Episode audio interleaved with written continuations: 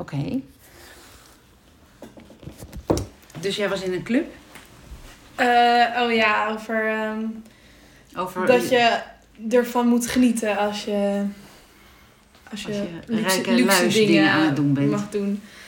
Ik was aan het vertellen dat ik dus we stonden in, in de Ushuaia in een of andere veel te gekke club op Ibiza waar David Guetta aan het draaien was.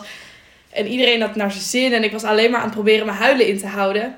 Omdat ik me schuldig voelde. Gewoon over het algemeen. Ik voelde me schuldig naar vluchtelingen. Want ik had een boek Armoede. uitge... Over gewoon iedereen die niet daar stond. Nee, ehm, ik had een boek uitgelezen over vluchtelingen. En dan dacht ik van ja...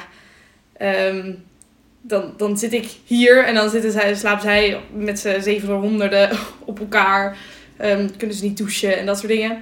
En dan voelde ik me schuldig dat ik het niet naar mijn zin had. Dan dacht ik van, oh ja, ik ken zoveel mensen die hier echt zo graag zouden willen staan. En dan zit ik een beetje te zeiken. Maar ik kon me er ook niet echt... Ja, ik kon me er wel een heel klein beetje overheen zetten. Maar het zat de hele tijd in mijn achterhoofd. En ook in het begin... Ja, ik kon gewoon echt niet En je helemaal schuldig ook naar papa, hè? Ja, dus ik voel- voelde me schuldig naar andere mensen die daar liever hadden willen staan. En naar, naar papa die dan, die dan denkt van... Oh, heeft ze het niet naar haar zin? En dan denk ik, nou, sorry, dat is niet jouw schuld. Maar ja, nou, dan, dan sta je dus VIP met echt superveel drank. En, dan- en dan kwamen ze langs met maskers van... Oh, wil je dit kopen? En dat kost dan 40 euro. En ik, wat? En dan in een dronken bui koopt iemand aan die tafel... Koopt dan een masker voor mij. En moest ik ook van huilen eigenlijk. Oh. Ik wilde dat helemaal niet. 40 euro, weet je wat je daar allemaal mee kan doen. Ehm, en ehm, ja, dus, dus en, en ook mijn broertje die dan zegt van ja, nu eh, als, je, als je er chagrijnigheid ziet, dan, dan denkt iedereen dat je hier elke dag komt. Zo. Dus je moet Ja, dus dan lijkt het misschien ook nog Ja, weer. precies. Dus ik alleen maar over, over alles eigenlijk na te denken. Dat, wat, ja. Ja, terwijl je bent er inderdaad dan toch. Dat is dus waar we het over hadden. Oh, je bent er dan toch. En toen, jij had een goed idee, toch? Wat je dan zou kunnen doen. Nou ja, als je je schuldig voelt, kan je of niet gaan, hè. Maar ja, dan zit je alleen thuis, je bent met je familie op vakantie.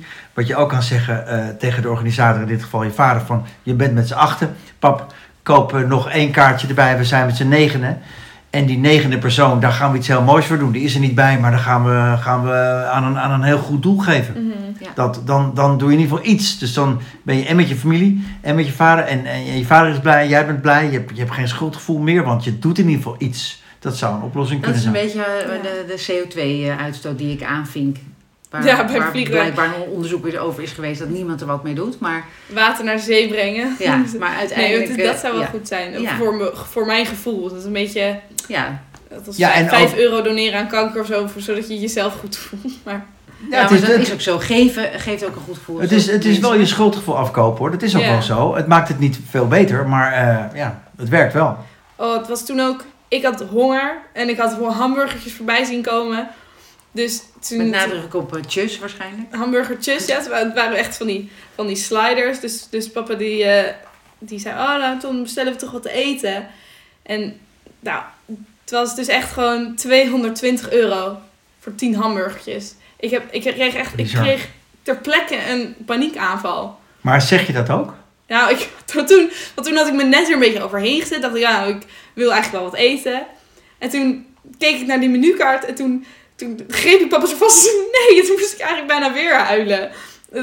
Met, Weet hij dit? mm, Ja, nee, het is ja, wel onderwerp van gesprek dat jij dat lastig vindt. mhm. Alleen het is ook zijn manier, dit is wat hij kan doen, zijn manier om te verbinden. Dus zijn intentie is heel oprecht. Ja, het is Ja. supergoed. En hij, Ja. hij, hij wil dat dan alleen maar ook met ons delen Ja. en aan ons laten zien. Dus het is, Ja. En we waren ook De naar een ander, ander feestje geweest waar ik het dan... Of naar, naar Flower Power, waar ik superleuk Toen stond te mochten dansen. eh, moeders Dat, eh, mee.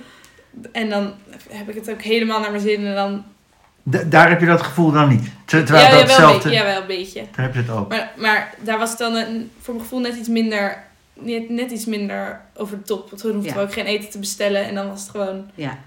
een leuke sfeer en zo. Nog steeds heb ik Ja. dan ook on- onbeperkt drank. En, eh, Wat zonde is, want wij drinken niet, zeg maar. nee, Nou, precies. Ja, ik had ja. alleen maar water gedronken die avond. Maar, maar in ieder geval toen kon ik me er dan dus wel overheen zetten. Had ik het super leuk. Maar bij de Ushuaia had ik het dus echt... Toen had ik echt super... ehm, Ja.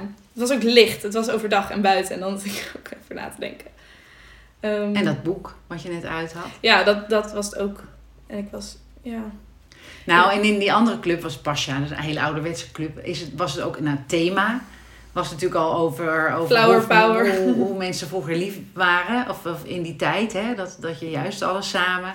Dus dat thema is denk ik ook wel anders. Mhm. Ja. Ja.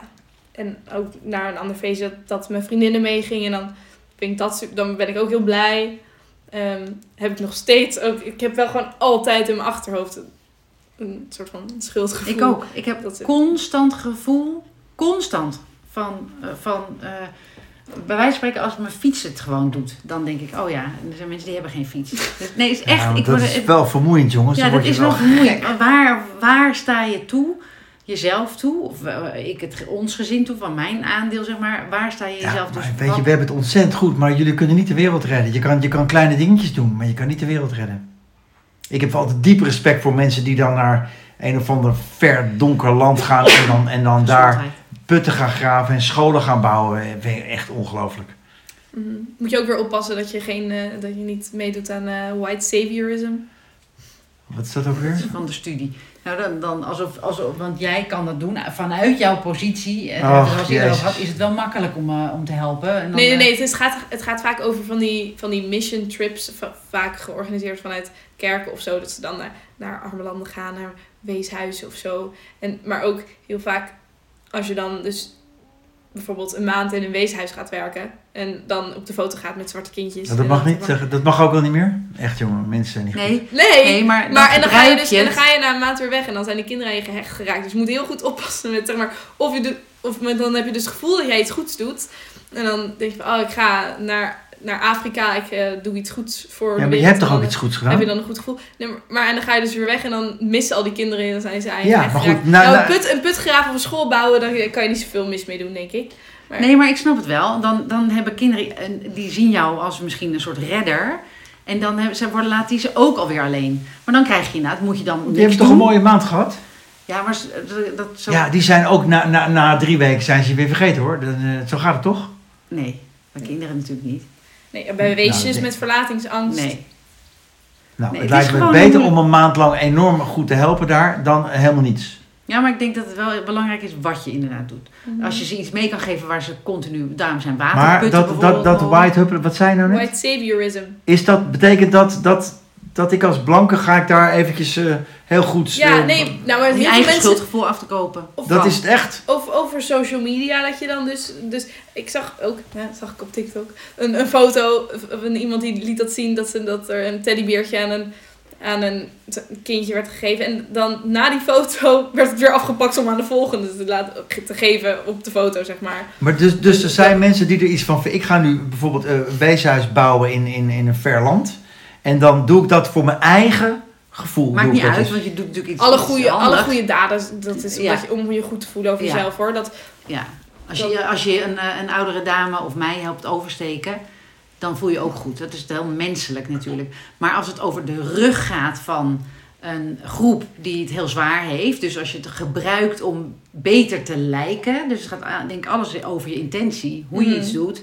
Ehm, dus als het alleen maar is om de foto, om van nou dan heb ik, heb ik dat gedaan. Hoe zou het nou? je dat? Voorbeeld, je bent een bekende Nederlander en je wordt ambassadeur van de Clinic Clowns. Ik zeg maar wat. Of van iets. Van eh Oxam Novib. Word je ambassadeur. Je bent een hele bekende Nederlander.